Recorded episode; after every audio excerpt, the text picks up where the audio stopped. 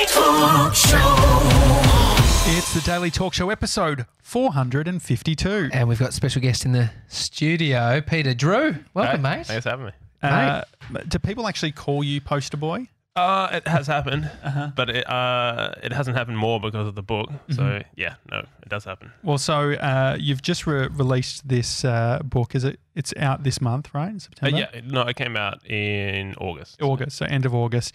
The thing that uh, got my attention straight away is the cover and the poster that says Aussie. Uh, I saw this all around my neighborhood. So when I saw it straight away, didn't uh, know much about you, but straight away knew the the image. I have put up a lot of them. So, yeah. well, these are the posters um, that you traditionally see music festivals, events. Uh, getting slapped on the walls. I mean, uh, authors are now starting to do them. I saw the Barefoot Investor had his own sticky poster on, and but Is he Because he, cooking because his he own needs glue? more promotion, doesn't he? mate, he's struggling. Is he cooking Can't his own glue though? Can't sell enough books, but you, um, you're an artist. Is that what you you, you call Yeah. yourself? yeah. And so you've developed these posters that you've slapped. You you did a, a fundraising, not a fundraising. I mean, it's Oh, kind yeah, of it is, yeah. fun that you'll have, and you're raising money for it to stick a thousand of these across Australia. That's right. Yeah. So the image comes from the Australian National Archive. Uh, the man in the poster is Monga Khan, and he, he had his photo taken in 1916 for his exemption to the White Australia policy.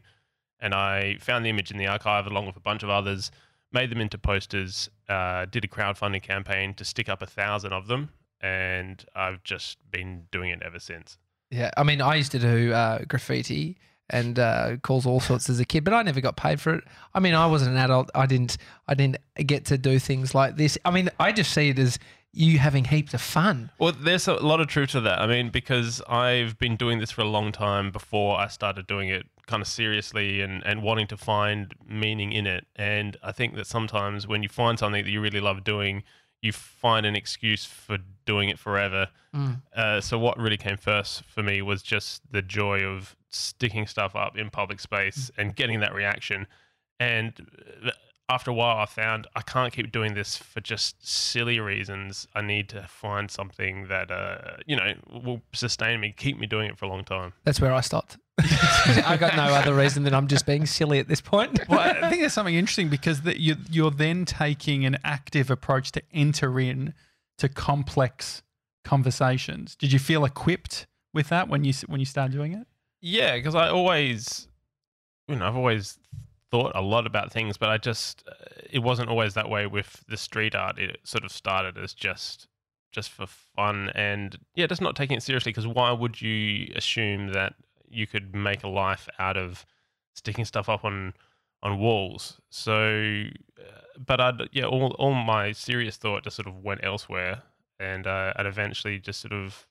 Yeah, it just gravitated towards the street art. So would you be likely at a party before you started this to enter into conversations that sort of political? No, no, no. I mean, I, okay, I see where you're going because I mean, the in in the book I talk about this a lot, and I think that's probably what people will people that know me will find that surprising about the book is that I'm not uh, a political person. I mean, I don't really like. No, that's not true. I mean, I don't like political art, uh, broadly speaking, because a lot of the time it is telling people how to think. Uh, it is comes from a set perspective, which is certain of itself and has a vision for how to change the world. And I don't. I mean, that's that's propaganda, Mm. and I think that what I try to make is is art. It should be curious and come from a position of curiosity. So I really think of it as being art disguised as propaganda because people Mm. you know people people want propaganda Yeah. these days because there's so much sort of anxiety about what's happening to the world where are we going i want some certainty somebody give me some certainty and so th- i see my posters as being sort of playing at certainty but really um, what an aussie is what a real australian is these are things that are up for debate and i think that if someone comes at you saying this is the way it is this is where it should be you should be skeptical Uh, I s- uh, you said this, and it was quoted in an article I was reading that criticism can be more useful than support in helping clarify your own position. Absolutely, absolutely. I mean, I just oh, there's so much silly rhetoric on on Instagram about don't listen to the haters. You know, Mm. like I listen to the haters. No, really listen to them because even if even if what they're saying is completely wrong, if they're passionate about it, it will tell you something about the fears that they're going through. Um, so yeah, it does. It really helps clarify things, but you shouldn't sort of just silo your thoughts and, and block out all dissent. That just makes you weaker in the long term.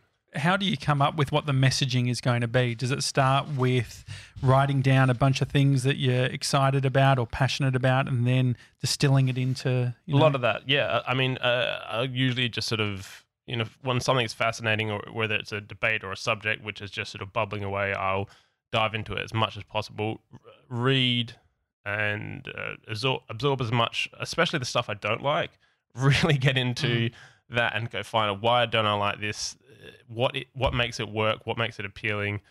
Um, what do I agree with, and then I'll just sort of write things down, and then things will bubble up.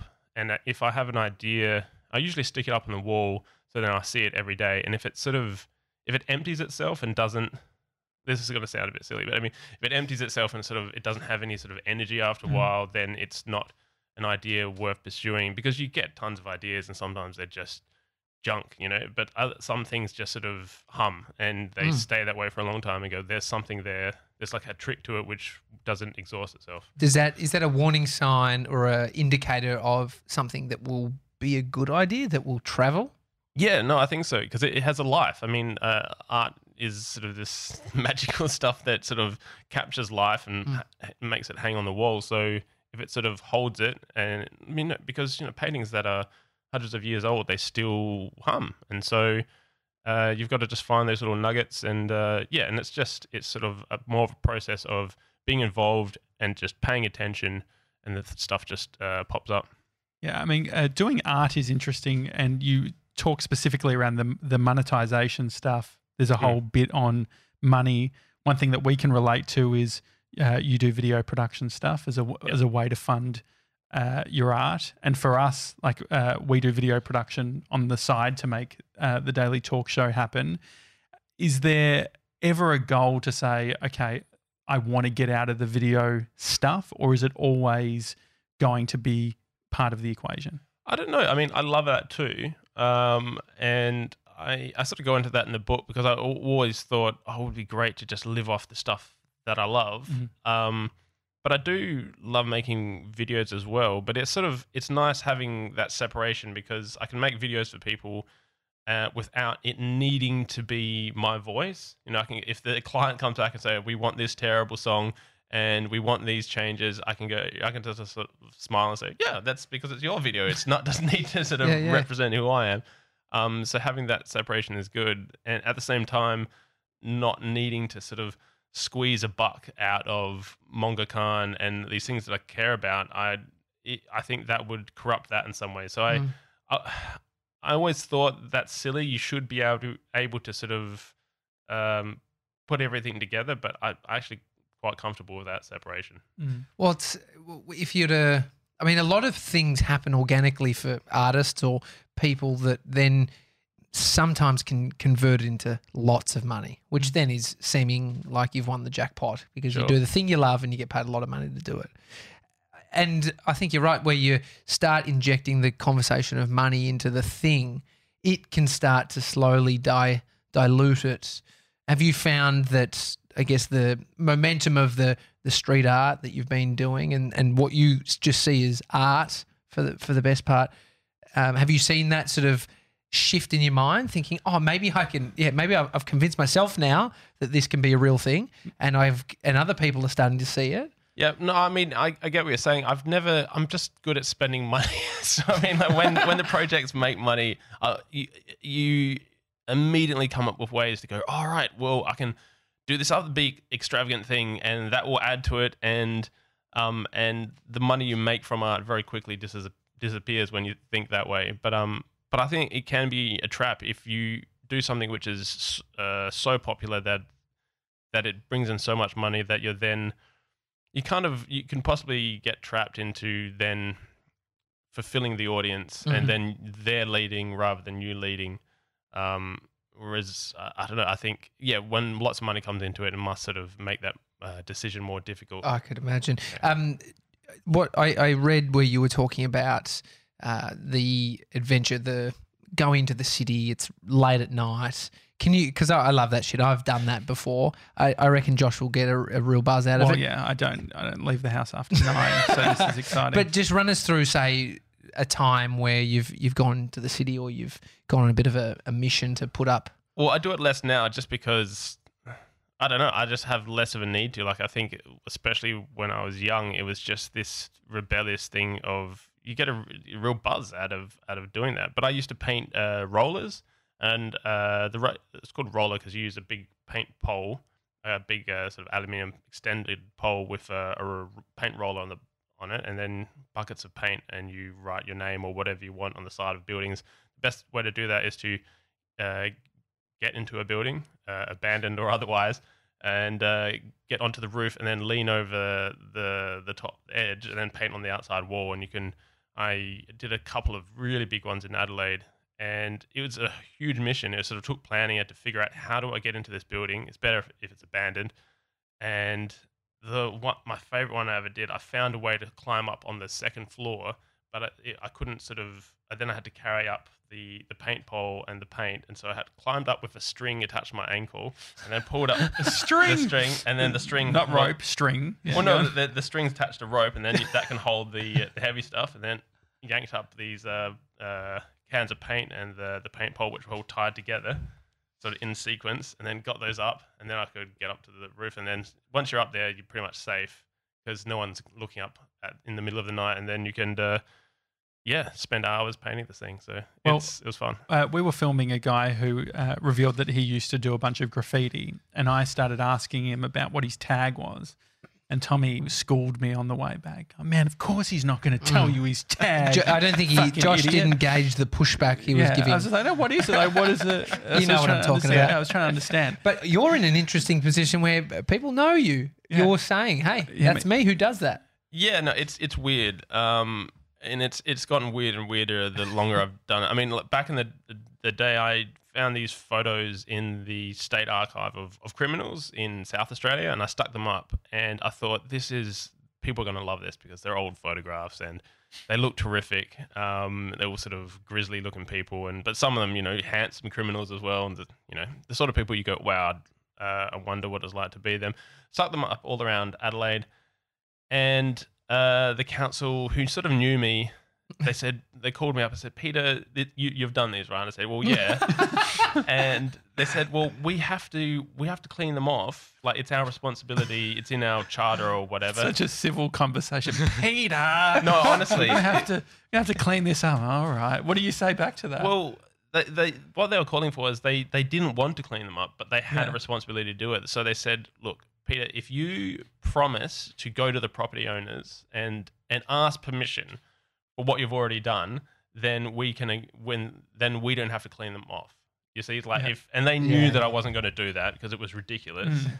Um, but because they'd asked, then they could sort of forego their responsibility. So you have to play these stupid bureaucratic games sometimes. So And yeah. when when does the law come into it? At that point, It's, it's it, the law comes into it when I get caught doing it. I mean, there's no graffiti task force trying to chase down anyone. That's why the Mm. whole sort of um, the whole sort of Banksy thing is kind of it's it's great, like you know that he's anonymous and that's sort of what makes him interesting. Mm. But at the same time, no one really cares. The police have got real problems.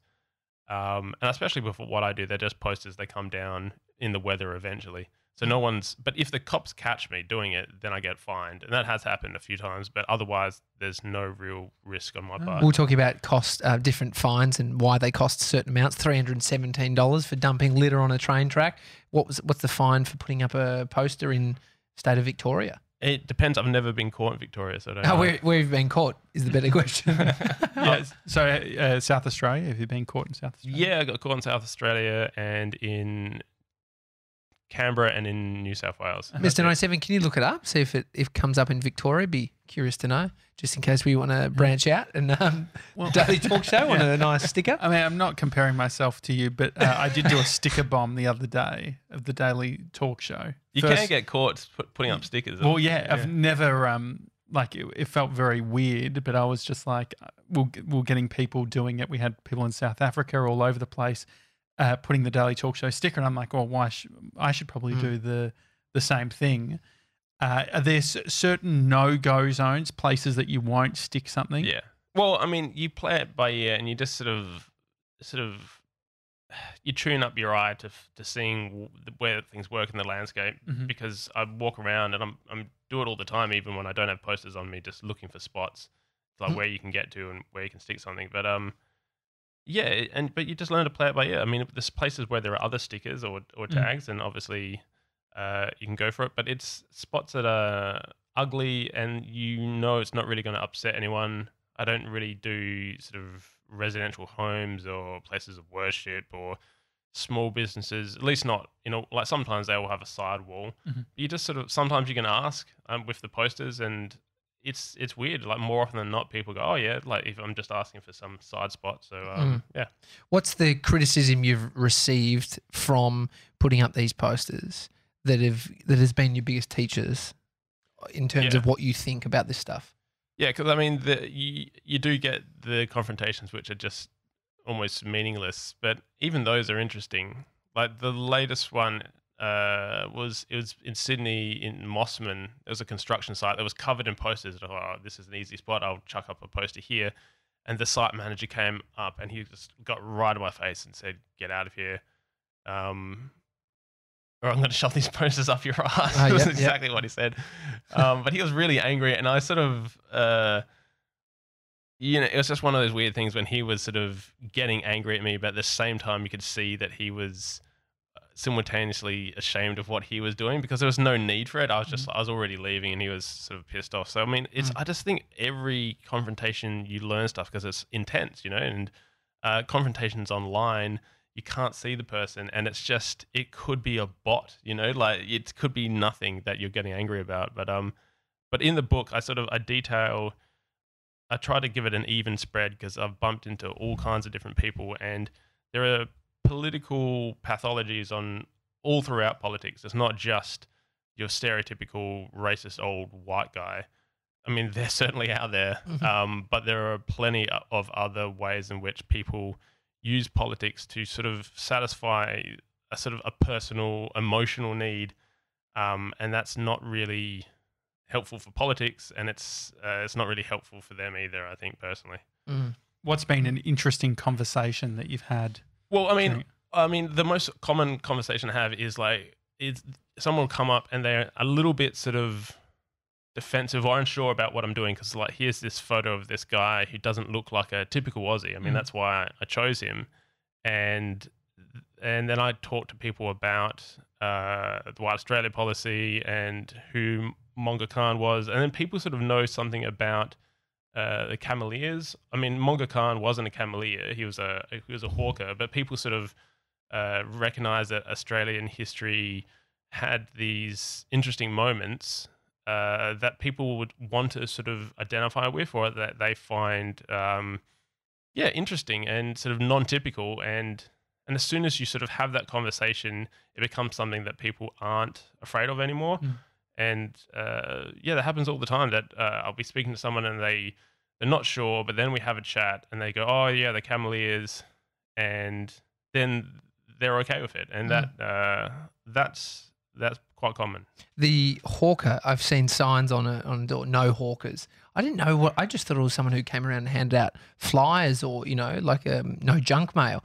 Hawker is It a just means seller, basically. Okay. I mean someone who sells hawking products. Um, but a hawker, Monga Khan, uh, was a so he had would have had a horse and cart and all his uh, wares, uh, like a little traveling general store, basically. He Yeah. would go around and uh, selling stuff. mate. I hope a general store knocks on the door here when we're hungry. just got a bunch of things we need. That'll be fine.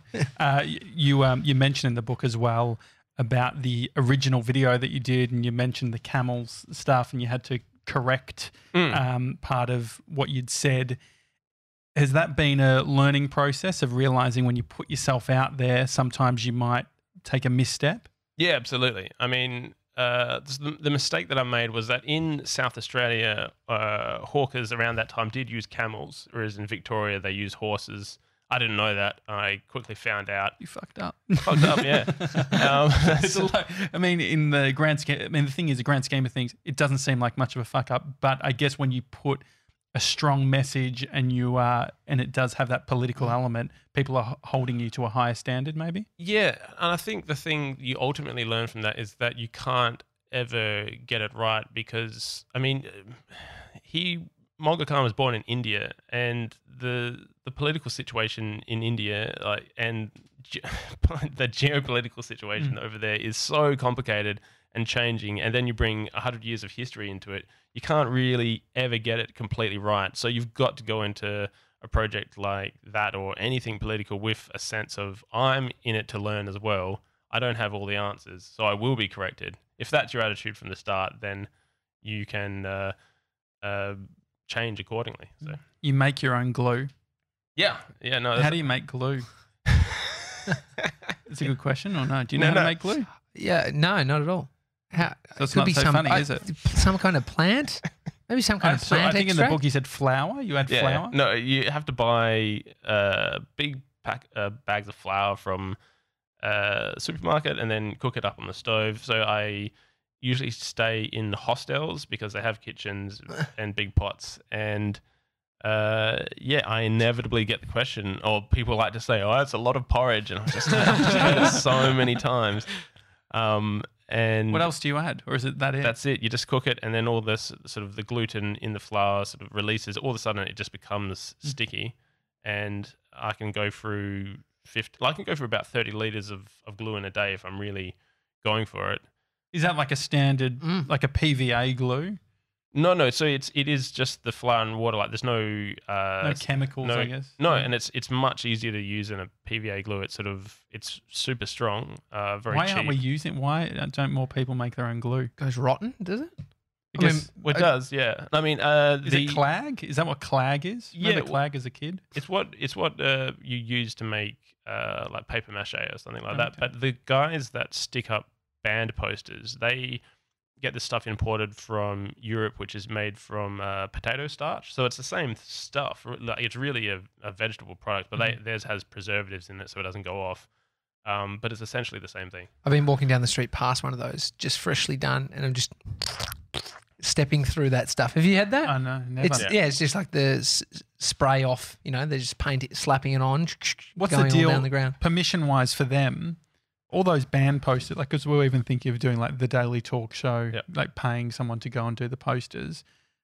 You talk, telling your story makes me feel like make our own glue, do it definitely. ourselves. I mean, that's that's what I got sucked into with this whole thing is that you can just do it yourself, and the scale of your project is completely up Mm. to your will. Like if you just go right, I'm going to put months into this thing. I'm going to stick up thousands of posters all over the country. Mm. You can do that, and it's no one's going to. Well, people will try to stop you, but you will get away with it. so are they paying someone though? Are they paying that building to put them on, or I think uh, uh, sometimes they are, and then a lot of the time they just they'll see a spot and then try it out. I mean, yeah, the, the guys that stick up posters are they're dodgy dudes, like Okay. Yeah, in yeah. the nicest possible way. They're they're they're out there sort of finding spots and and uh, just seeing what works. But someone's paying them to yeah, to do yeah, that. it feels very official.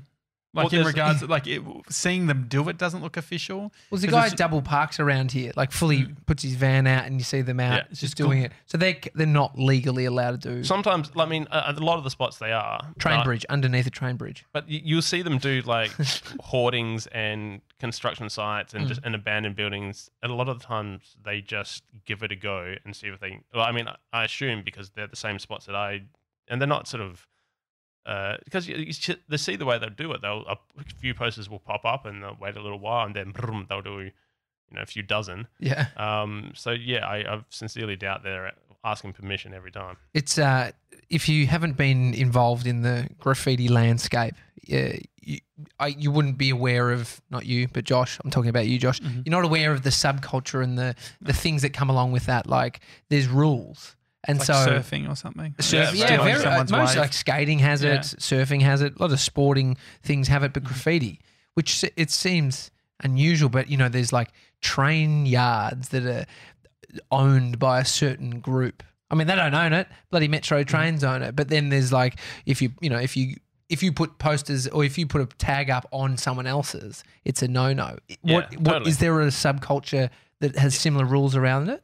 No, absolutely. I mean, it's like you you're right to you know parallels of surfing or skating. There are these subcultures that are territorial, and it's like a you think about it. It's always they're they're pretty male dominated subcultures in a lot of ways, and it's like a um a sort of a, a surrogate sort of way of getting respect. It's always about respect. You know, that's the thing that guys want in subcultures. That's the currency is respect, and it's from other men, uh, especially more established men within that subculture, and then everything everyone else is excluded. So the sort of people who are attracted to that are people who feel slightly disenfranchised from the larger world and the, respect that they get from uh, men in you know in in the wider world. I think. Like, I mean, that's that's definitely sort of my own experience going into it. Is that sort of some people, especially young men, need like a, a surrogate uh, brotherhood, Mm. uh, and and sort of a game in which you can play within that in order to get respect. And it's it's usually because they have sort of tried to get that in the wider world, and it's somehow been denied for some reason. Yeah, it's a weird thing. Like I had some friends that were quite big graffiti artists, well known, but it's almost like the equivalent now of building up your social media following. Mhm. Like It's all, all eyeballs are on you. Yeah. Mm. So there was all eyeballs on this person's graffiti that was absolutely everywhere. It's it's really really bizarre. Were you even talking, Peter, in the book about uh, when you worked in kitchens and how the uh, you weren't necessarily feeling connected with males outside or had those dude friends? Mm.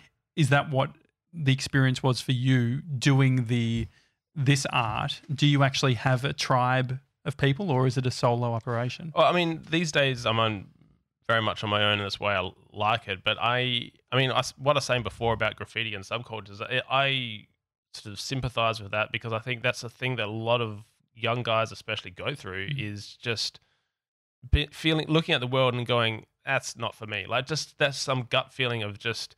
I don't want, I don't see myself in the world. I don't see myself taking the world seriously or myself seriously. I want an alternative and I, I want to know how it works. I want to know that if I'm, in my case, working in a kitchen, if I do my job, then I'll get respect. And it's and it's foolproof. There's no, uh, I'm not going to get cheated out of it. It's just a, a fair exchange. Um, and I sort of, I don't know. I, I think that's it's. I think that's a super interesting thing of why men are sort of young men, especially, are attracted to these alternate sort of ways of getting respect in the world. Is that and it- what sport is? Is sport just a, a version of that? What is it? I mean, sport. It is a game. It is. It is like a. Um, it's like a simulation for the rest of the world in some ways, and that you sort of. Um, there are these rules. You play by these rules, and you will uh, get respect, even if you lose in the game. If you sort of play honorably, um, and it's yeah, it's like uh, training wheels for for real life. Um, and I think that yeah, a lot of people in, in the graffiti world they'll go into it, they'll get totally addicted to it because it's just this uh, this game that you can totally buy into. But eventually, you sort of graduate from that, and then you can apply those what you've learned, like that system of respect and uh, being honourable within the rules. It applies to the wider world as well. So Well, some of these subcultures are life saving for people Yeah. because they haven't found their place and It's finding purpose, Yeah. all those things. Uh, downstairs in our garage, I've been um, pushing the guys to set up a screen printing facility. Uh, we got our uh, hoodies done uh, through an external company, but I like the idea of being able to do some form of merch. Uh, posters, you, your screen print, is it called screen printing? screen printing, yeah. Yeah. And I'd I'd recommend. I mean, it is super addictive being able to make anything. And what I love about screen printing is you can make it en masse. Like it's it's once you realize, oh, I, I get this system, I can make thousands of these, whether it's t-shirts or bags or or posters. Yeah. And uh, that's a great feeling that it's there's just no limit uh, other than your own sort of will. Um, yeah, I think that's a very empowering thing. How do we make the plate? The pl- you know the plastic bit, the one that's like the what I'm not sure on is I get the I was watching videos of you doing it and you sort of place it down and you get the Mhm. the ink or the paint or whatever it is. But those plastic bits, like the actual cutout, the Yep. stencil thing, how do we make that? It's, a it's slightly more complicated. Um, I've got a video on my w- website how Mhm. the, to do the Monga Khan one, and it's not it's not too bad. Look, You have to use this stuff called photo emulsion.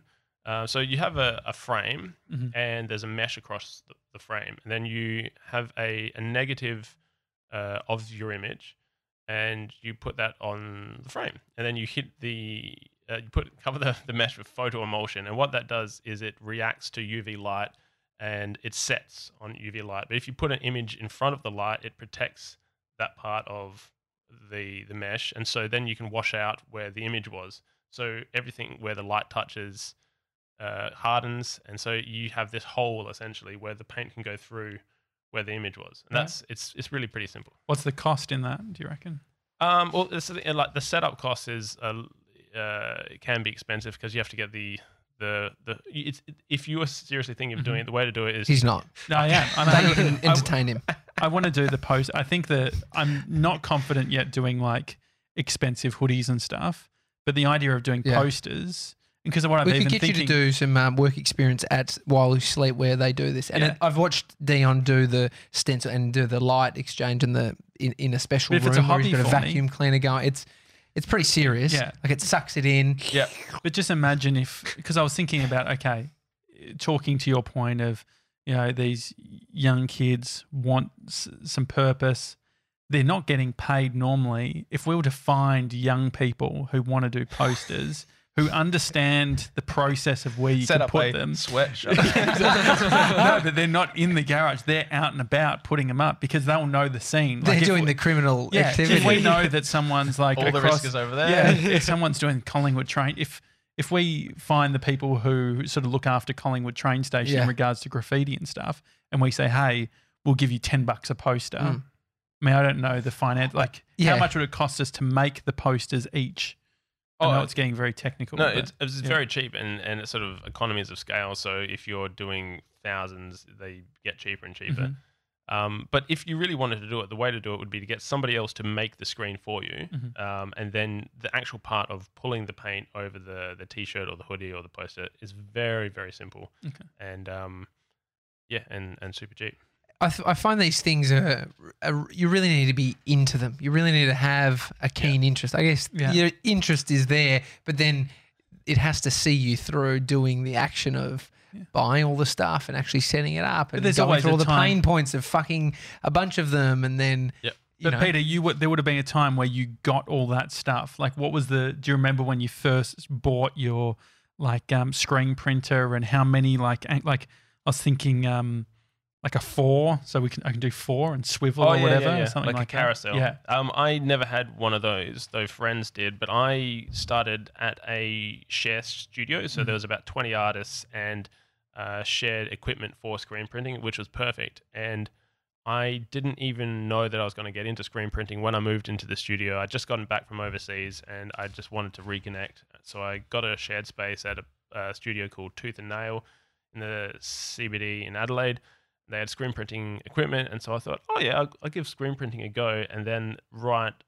after then, I had the idea for Real Australians Say Welcome, and I thought, you know what, I'll do 1,000 posters, and that will sort of kick things off. And so if it wasn't for, it was really um, serendipity in some ways. Was it the craft though? Was that part of it? Like for a lot of young people, they get into making films and then they're like, "Oh, what can I make a film about?" Was it that? Was that the the path for you?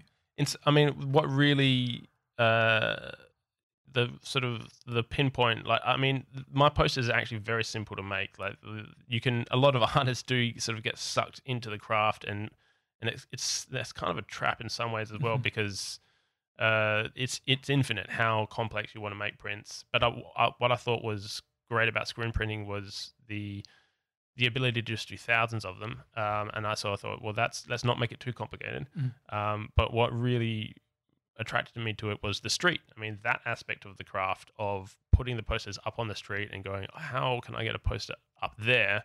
Because that is going to make people because it, it tells a story. Like a poster on the street on a wall, it's just a poster for a band or whatever. But a poster three stories up on a ledge, that's a story of a person going up there and why did that person need to do that? Yeah. Um, that's more interesting. That that's part of the craft as well. That's that's the the part which I uh, will always uh, hang my hat on. Do you think it's also easier based on it looks like art and you're saying a message versus the difference between say a logo. So if we did the Daily Talk Show logo, it looks a little bit more commercial. Do you think there is a distinction?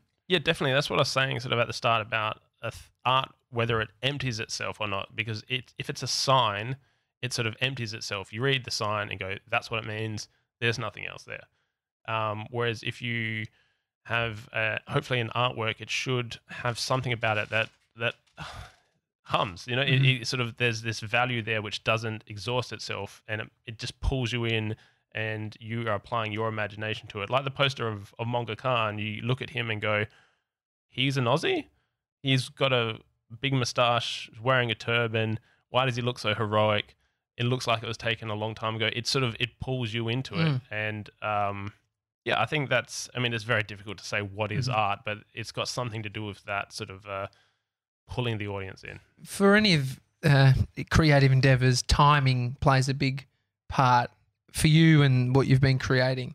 Do you think timing has been Yeah, absolutely. important? Well, because I mean, the the first big project I did was Real Australians Say Welcome, and that came out in 2015. My wife um, shared it on the Instagram account. I just saw her and she's Okay. like, "Oh, I know that. I shared this." And then she saw it and yeah, 2015. Yeah, and it's it's the it's easy to forget like just how things felt at different times, but 2015 and 2016 were years of this sort of xenophobic sort of unease, uh, and especially the the next year after the the Lindt Cafe siege. But but even in 2015, there was just sort of this feeling of xenophobia coming up. I mean, Pauline Hanson was sort of she had disappeared for like a decade, and then all of a sudden she was back. Do we And- know where she went? She went to jail for a little bit, didn't Did she? she? I think she maybe like Jail? a few months. I think she did. Did she? It's Or no, Hinch. is that true? I Uh, feel well, like. I don't know. can you look it up? I'm pretty sure she did. Uh, J- Jail stint. I th- there was some form of taxing years ago. Really? Yeah, yeah. I'm sure of it. Well, Well, we we'll had- find out. we That's had- not confirmed, everyone, until Mr. 97. There so- was the slogan of "turn the boats around" and all of that exactly, shit. Like, exactly. It was just, but I mean, your question to timing, there was just this feeling at the time, and yeah, that's how I come up with projects. I Mm. sort of try to find, like, gauge the the zeitgeist, you know, the the the feeling overall, and what's the what's the thing that's going to help collect people's uh, attention and and push in the direction that they want to go. or where is it already Yeah. that people just are naturally going to and aren't sort of catching on? Well, yeah, it's it's it's a difficult thing to describe because it Yeah. gets super abstract, but it's sort of it's like people's enthusiasms sort of gather. Uh, well, anxiety is they sort of gather collectively, and then you can sort of come out with a thing that helps prick that bubble, and mm. people go, "Oh, that's the thing we wanted. We wanted somebody to say that's let's gather around that." Mm. And that's sort of what politicians do. It's what art does in some ways. Um, so yeah, that's that's what, what I the way I was thinking about Real Australians Say Welcome is that um, I think that uh, yeah, people are frustrated when national identity gets hijacked by uh, a collection of people who are uh, operating on fear being their like their organizing principle. Uh, because I think that Australians, uh, we love to regard ourselves as being big-hearted. I think that's one of our defining characteristics. And then when these people come along who are sort of closed-minded and unwelcoming, the rest of us feel like, well, no, you don't get to speak for us. We are bigger and stronger than that. So, um, Real Australians Say Welcome was a way of trying to twist that xenophobia on itself and show show itself the way it looks Mm, to I mean, else. these people who have never met anyone who is a refugee uh, are usually just scared. You met a, group that um, took you to the airport, was it? They um, back when you were putting out the posters, they were helping you and they took you around the car. Did I read that right? Oh yeah, yeah, yeah. No, I- I've had help from people along the ways, definitely. Um, but they had they were um, new to Australia, and I, I read an article. It was quite some time ago, and it was about um, they gave you a lift somewhere. yeah, I've had I've had help from a, a bunch of different people. I'm Mm. having trouble remembering the the bit you- that you're um, remembering. It's From the happened book, too many times. Just too, too many lifts from strangers. Well, the thing is, the art lives on beyond you as well, right? Like I saw um, the the Aussie poster specifically. All of a sudden, you see Rolf Harris popping up and all that sort of thing, and you assume that this is the same artist spreading the message further. Really, is that what you thought when you saw the I literally, yeah. I mean, I literally thought I didn't. I mean, you see one. I didn't even understand. The thing is that I sort of knew the top line. Uh, Right, You know, I saw a guy who quintessentially doesn't look Australian. Yep. Or you know what you know what the uh, the uh, tanned Bondi sort of you know version that the international people would see, and so I got uh, that message, and then yeah, I just assumed that when I see other versions, I'm like, ah, this Oh, it's artist- out. yeah, it's saying something else. Like there's there's another part of this message. Yep. I mean, I'm probably a bit of a dummy. Were there a lot of people that were saying, "Hey, you, have you got a new one?" no, no, no, no, no. No, just me. Um, but I mean, you're right. Like, because it's you, you're creating a meme in some ways, Mhm. and that's what happened with Real Australians Say Welcome. Is that people? That's the way. What I wanted to happen with that is that people absorb it, make it their own, uh, and it spreads.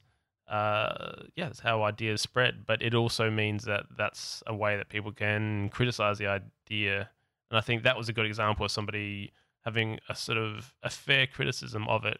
Though, I mean, I don't uh, I don't agree with that perspective. I think, I mean, there's some truth to it because there's something that, I mean, the, my posters are a bit taken at face value. They're sort of, they're platitudinous. Like they, like, you know, this is an Aussie.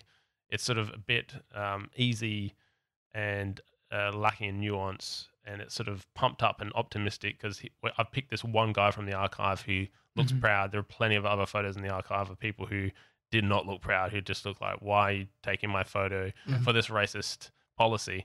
Um, so I, I take that as fair criticism, but um, So were you pissed off when you heard that there was this other version?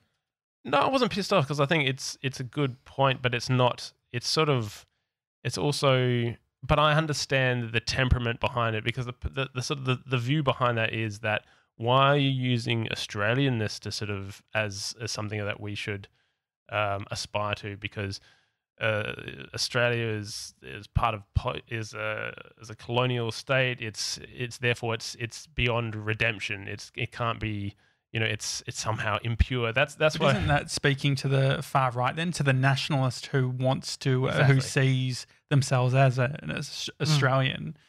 Um, you yeah. you mean they're posted? poster, the Rolf no, as in as in the, the what what you're doing using the the Aussie Yeah. language. It's Mm. like it's uh, disrupting their yeah, it's disrupting, disrupting the their- person who is on Australia Day of course, you know. of course, but it's it's to someone who's on the far like the person that made those Rolf Harris posters are Mm-hmm. definitely someone that's on the far left um, that doesn't like anyone trying to use anything Australian as being uh, as being something that we should aspire to. Um, see, what my posters do is try to pull people to the middle and fi- find some middle ground. That um, the the nation state is um, is a lot better than the sort of the feudal systems which it sort of came out of, and Mm. it, it gives us the the liberalism that allows art like mine and like the art that was critical of my work uh, to exist. Um, so there are definitely good things about it, but it, the point I'm getting at is that sort of it's puritanical to go, oh, nations have done bad things, therefore let's get rid of nations. what Like is that word? What was that word? again? puritanical, it just meaning um, wanting things to be pure, not Mhm. not being complete, being completely sort of intolerant of. Um, It's like a black and white almost. Oh, thing. exactly, It's like exactly. It's either got to be this way versus some Mm. form of nuance. Exactly. It's it, it's a it's a. I mean, I can't remember who said it, but somebody said that fascism is a an intolerance towards nuance, or it's an inability to accept nuance. Um, and peace peace is always a compromise between uh, things that are essentially imperfect. Um, and I think that most people can sort of sense that in what I'm doing. But um, I think that it- for someone to criticize uh, this project, which is obviously um, uh, promoting and trying to be accepting towards somebody who doesn't look like a typical Aussie, Mm. um, I just think that shows a certain intolerance towards any uh, compromise. Like things have to be black or white, and people that think that way are children. You know, they're, they're not they're not sort of uh, serious political thinkers. They are um, they're sort of they're people that, that want the world to be simpler than it is. When when did the book uh, start coming about? What was the process of that? Oh right, yeah. Um, I was going to tell you before. Yeah, I uh, I did a, a panel discussion about Australian identity, and I sort of felt like I had a lot of things to say. And on a panel discussion, you you you get a chance to say a little bit of this, a little bit, of, and then at the end of it, I was like, "But I didn't sort of say anything." um, and then at the the same day, I had a right after the discussion had a really good chat with a friend of mine about all this uh, family stuff that I hadn't really spoken about uh, to other people. It was sort of uh, unresolved family co- secrets and conflict. And then I suddenly saw that's a great analogy that because Australia is like a family, it has uh, a troubled history that we sort of is very difficult to resolve or even to think or talk about. So we sort of try to avoid that.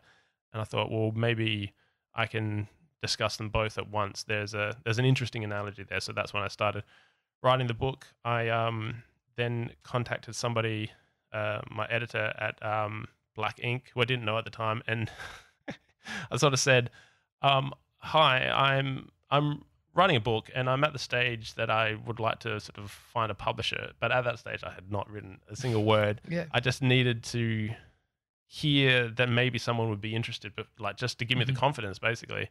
And uh, Chris, who was very generous, said, "Oh, it's interesting. Uh, Can you send me a sample?" I said, "Yes, I can." And then got to work writing it, and uh, managed to um, catch his interest. And he was very encouraging, and so the book sort of came from there. What was the process like? Like, is it a you know a bunch of dot points? Is it working out a narrative? Yeah, it's. I think it. It must be. I'm. I'm writing again, and I think it's going to be different this time. Um, but uh, what made this? Uh, I think I'd been thinking about it for years, just sort of bubbling away. And the book does follow a pretty chronological order with the poster projects, and interwoven in that is is the family stuff that really um, gives it its emotional core, I Mm. guess. Um, and so I know. I think I I'd just been thinking about it for a long time. So the first half just sort of rushed out in a few months, and then the second half was much harder to sort of tie all these threads together and, and try to make sense of it all. Did you see yourself as a writer at all? Like, you know, your tool being the paintbrush on the building, the posters, and then picking up the pen or Well, I- typing? I, mean, you'd know with with doing video stuff, it is you are telling a story. It's all very similar when it comes to editing. You're sort of writing in a way. You're sort of telling a story. Um, it, my posters use words. Um, so, but no, it was a different process. There's obviously sixty thousand words Yeah, in this yeah, book yeah. rather than just four on the poster. But um, uh, it was it was I learned a lot through doing it. Um, uh, and I just my my guiding principle for the whole thing is well, I'm not uh, an experienced writer, I'm not a trained writer, but if I can be completely honest, that's kind of a um, that can actually help a lot. If I mean, because in doing that, if you sort of commit yourself to being honest, you go through a story and eventually get to things that you really didn't want to talk about, but you go, well, I said I was going to be honest. Now I have to try to uh, reconcile this thing that happened, and that, Did you have to make a bunch of calls to people before the book went out and said, "Hey, I'm talking about this. We haven't even discussed it." Or No, I didn't do that because I, I mean, like the, the posters, I just, I don't really ask permission. I just, I, I trust that um, the truth is is going to be better for everyone in the long Mhm. term. I think, and so I, and obviously, you know, books are written by people, not by committees. I, this is my view, the way my life is and the way Australia is. Um, if people don't like it, then they're absolutely welcome to, and I don't want to. I don't aim to upset people. I aim to sort of uh, make people feel better, really. Um, so, yeah. is it, is it hard trying to uh, get to a universal truth? Well, it's impossible. Yeah. That's. I mean, that's the. yeah, I mean, that's. Uh, if there are any universal truths, that's got to be one of them. That it's the, the the world being infinite and our minds being finite. Uh, we're not going to have. Uh, we're not going to find things that are these set rules that will work every single time. Um, and so that realization gives you a bit of humility. Mm. Um, it doesn't mean don't try. It doesn't mean like don't try to improve the world. It just means be humble while you're doing it because you are human and you will inevitably fail or and and some, in some cases make things worse. You can't sort of and you'll make things worse for sure if you go out there completely convinced of your righteousness. So Mm. yeah. Do you, do you feel like when you're writing the book, that you would start to call bullshit on previous truths? Like, I guess once you go Hmm. further back and you start creating a narrative or working it out, can you start to see, oh, actually, this probably did it actually happen like that? No, absolutely. Yeah, I mean, there's a lot of me sort of questioning my my previously strongly held beliefs in the book, um, because I mean, really, I got caught up in the enthusiasm of what I was doing and ran with it for years because um, because I sort of needed something like that, and the book was really a chance to just do an, an audit on everything I'd done and all my thoughts and to sort of collate some sort of sense out of it all. Um, and absolutely, like if you're not willing to to do that and sort of and to change your views, then um, you're not. You sh- how can you really be trusted in a way? I Mm. think. I just want to close the loop. Mr. 97, Pauline Hanson, did she go to jail? Eleven weeks in jail. Oh, nice Wow, little holiday. Just what was it for? Uh, it was for being a flat out racist. electoral fraud, Electoral. which was which was later overturned. Oh, really? really? Oh, Yeah, after she spent the time in jail. Oh, it's all right. Would be spewing, wouldn't and then also the fine in Victoria. Did you? Seven hundred ninety three dollars. That's pretty high. That seemed high. How did they get to those unit points? We're working out the, the Penalty units. penalty units. They they give a certain amount of penalty units to something, and then Right. that that calculates the the, the price of the fine. Mm. So there's a bunch of penalty. I mean, I can go and throw a, an old TV onto the train line and only pay three seventeen. Yeah. so that's a better investment from an art installation Definitely. than doing a poster. There is an old Macintosh computer down there. Could be art. What's but that's the, ridiculous. What's the most embarrassing piece of art that you've ever done? Oh, um, God, I mean, things. Yeah, I mean, paintings. I mean, I, I used to paint in acrylics on canvas, and I've done paintings that are, yeah, that I've, you know, I'm, I have to. I've deliberately forgotten because they're embarrassing. Um, Are you the classic artist though that looks back at something like a uh, for I guess what you could relate with is making videos and looking back at stuff from ages ago where you thought at the time, yeah, cool, Oh, absolutely. but now you're like, oh, Yeah, no, absolutely. And, and yeah, the more you thought it was fantastic, the more embarrassing it is. Um, yeah, absolutely. I mean, yeah, every every artist must have that stuff. But um, what do you what do you see when you look at this photo now or the poster? Oh no, I still I still love this stuff. I mean, the stuff I'm doing. I think I'll be doing it for a long time because I think it will sadly be relevant for a long time because the, you know these uh, divisions are very hard when it comes to uh, sort of race and ethnicity. It's Mm. it's very hard for people to overcome those um, points of conflict, I guess. But um, yeah, as I said at the start, that's really why I gravitated towards it, because I wanted something that I could work on for a long time. Whereas before, um, yeah, I, I think the stuff I was making was more abstract and less direct. Um, it's sort of easy to do that as an artist, is to sort of say stuff in a vague way so you don't have to stand up for it. Um, it's sort of it's a way of hiding in a way. Finding your voice is something we hear. Try and find your voice as an artist, as a video person, as a you know a graffiti artist, whatever it is. You know, find your style. Is this you finding your footing? Do you feel like it is you? I Hmm. found my voice. This is this is where I'm at. Yeah, well, I think if finding your voice is something you want to do as an artist, then it has to be something that is evolving as well. I mean, because ultimately you want an audience that wants you to take them on a journey Mm. and they like it when you are slowly changing and taking them somewhere they didn't expect.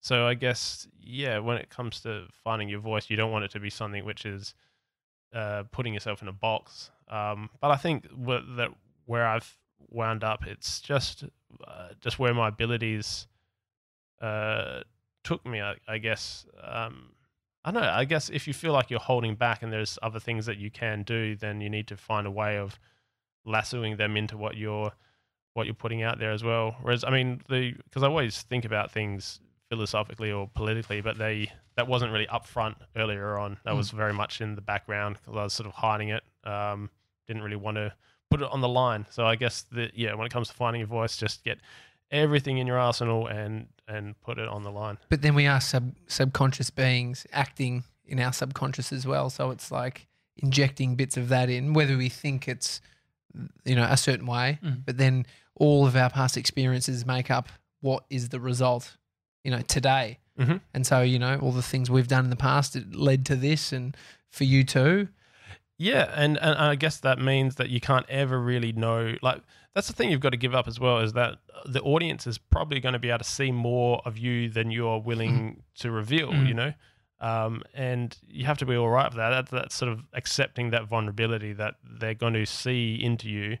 Um, and that's kind of what people. That's what you want, isn't it? If you're an artist, you want to be seen, you want to be recognized, and Mm.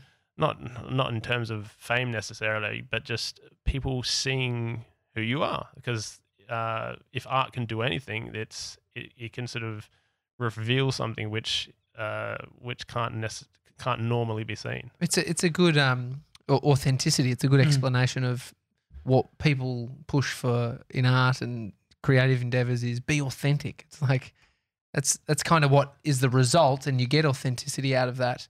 But to try and do that on purpose is, I think, where some people go Mm. wrong. They go, I want to be an authentic. You know, I want to make this, just put myself out there, reveal it all. Sometimes it does the opposite, right? It's like Sure. shows the cards in the opposite direction. Well, I think people who say that they're like um, woke or authentic are probably like lacking, like it's lacking some form of self awareness or whatever, or they're signaling something that, that Mm. maybe Yep. feeling they don't necessarily have. I Mm. mean, from a content consumption point of view, I'm guessing that would play a part too. The things that you are watching day to day, listening to, what is your consumption like when it comes to media? Oh, um, I just sort of let it wash over me like a fucking storm. I mean, like it's it's kind of fun to do that because that's that. I think that's the way that uh, people get into media these days is they just let it bombard them and they uh, get into a frenzy. I mean, I mean, I'm not like that all the time, but I just I, I can see. I mean, people on Twitter especially that they're just in it and uh, completely consumed by it. So I think it's good to do that to sort of come up with new ideas. Um, Do you spend time on Twitter? yeah, not not heaps, but I just sort of dip in and out because that's where a lot of stuff's happening, and I like to sort of see how people use it Mm. and the way it the way the tool makes them think. Yeah. You know, because the way we use tools changes the way we think. I mean, Twitter is pretty like Twitter brings out some interesting characters. I mean, I watched the Adam Goodes doco um, over the seen it weekend. Yeah, it's amazing, and the Twitter is used a lot as a way of showing the the Australian conversation, Mhm. um, you know, around him. And I just think it's like it does bring out the worst. Yeah, Um, because it's the toilet wall made um, uh, made immortal. You know, Mm. like you're meant to be able to clean the toilet wall. You know, Yeah. it's you're meant to be able to forget that garbage, but Mhm. it's just it's there forever. Squawk, squawking birds at a bin. That's what I've heard it Yeah, uh, explained as too. It's like that's the conversation. Just birds getting shit out of the bin and Yeah, it uh, has a vibe, that's for sure. Uh, so from here, uh, uh, you've got Poster Boy. You're off to um, Sydney later in the week. Uh, What's a tour for a book like? What's what's the deal? Well, it's I'm sort of discovering because I don't really know the book world. Mhm. Um, but uh, I'm in Sydney later this week, so Sunday at 3 p.m. at Better Read Than Dead, and uh, after that we haven't set dates yet for because I've already been to Brisbane and and here in Adelaide. I'd like to go to Perth, but I just haven't set it yet. But these things, I mean, books, these things, books have a, a long tail, so it's Yeah. sort of um, uh, I can sort of keep promoting it for a while. is, Uh, is there anything about? Is there a subculture of authors? Is that a thing? well, I think so, absolutely. I mean, book world is uh, is definitely a thing because there are not everyone reads, not everyone Mhm. goes to uh, to book festivals. So um, And you did TEDx as well too, right? So, yeah, so I did you've one got, of those. A So you got ago. TEDx, author, artist. Like these are a few subcultures that you're entering. Yeah, into. totally. You just need to start surfing and then surf some, un, uh, you know, breaks that are protected. And so once once the book's all done, will you just go go home and start like making some glue?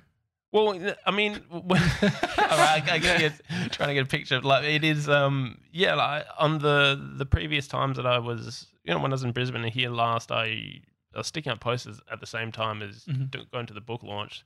I mean, yeah, these things can overlap quite nicely. Um, it's it's. Is that your way so- of saying you're currently putting posters up around Melbourne? I'm the- I'm not this week, which is Uh-huh. weird. I mean, it's such a part of my life. It's not. It's weird for me to be away from home and not have posters with Mhm. me because it's so easy to just sort of, oh yeah, I'll, I'll do posters in the morning and in the afternoon I'll uh, catch up with people. if you Um, need to store anything, you can store stuff here. We got a posters garage. and stuff. Yeah. you don't you don't know what you're getting into. I open it, open the garage. it's my whole screen printing bit. Just Peter and I working together. One daily talk show, one Aussie.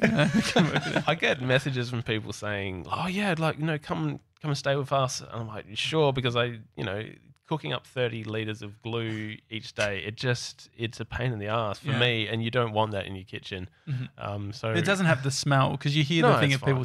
Um, oh yeah, they've been like sniffing glue because that's the chemical one. This one you can cook and you're it- fine. it's fine. It just smells like clag. And you could eat it. You could eat it. You could, Let's be honest. if you were desperate. Yeah. Yeah. Okay, interesting. Well, thanks for coming on the No, the, the show. having It's uh, it's so interesting seeing uh, other people doing the things that they love, and uh, I love the fact that you're um, it's got a message to it, and uh, and yeah, I think it's really cool. Well, makes us Yes. think. You Mm. know, that's you've thought about it, and it makes people look at it and go, "What the?" and then Yeah. interpret, and then internalize, and then think about it. So it's yeah, it's awesome. Awesome. Yeah, Thanks for coming on the Thanks show. lot. To Daily Talk Show, hi at the dailytalkshow.com is the email address if you want to send us an email. You're uh, Peter Drew Arts on Insta, Yep. is that right? Uh, check you out there. If you enjoyed the show, take a screen grab, put it on Instagram, uh, tag us up so we know that you're listening. Uh, otherwise, we'll see you tomorrow. See you guys.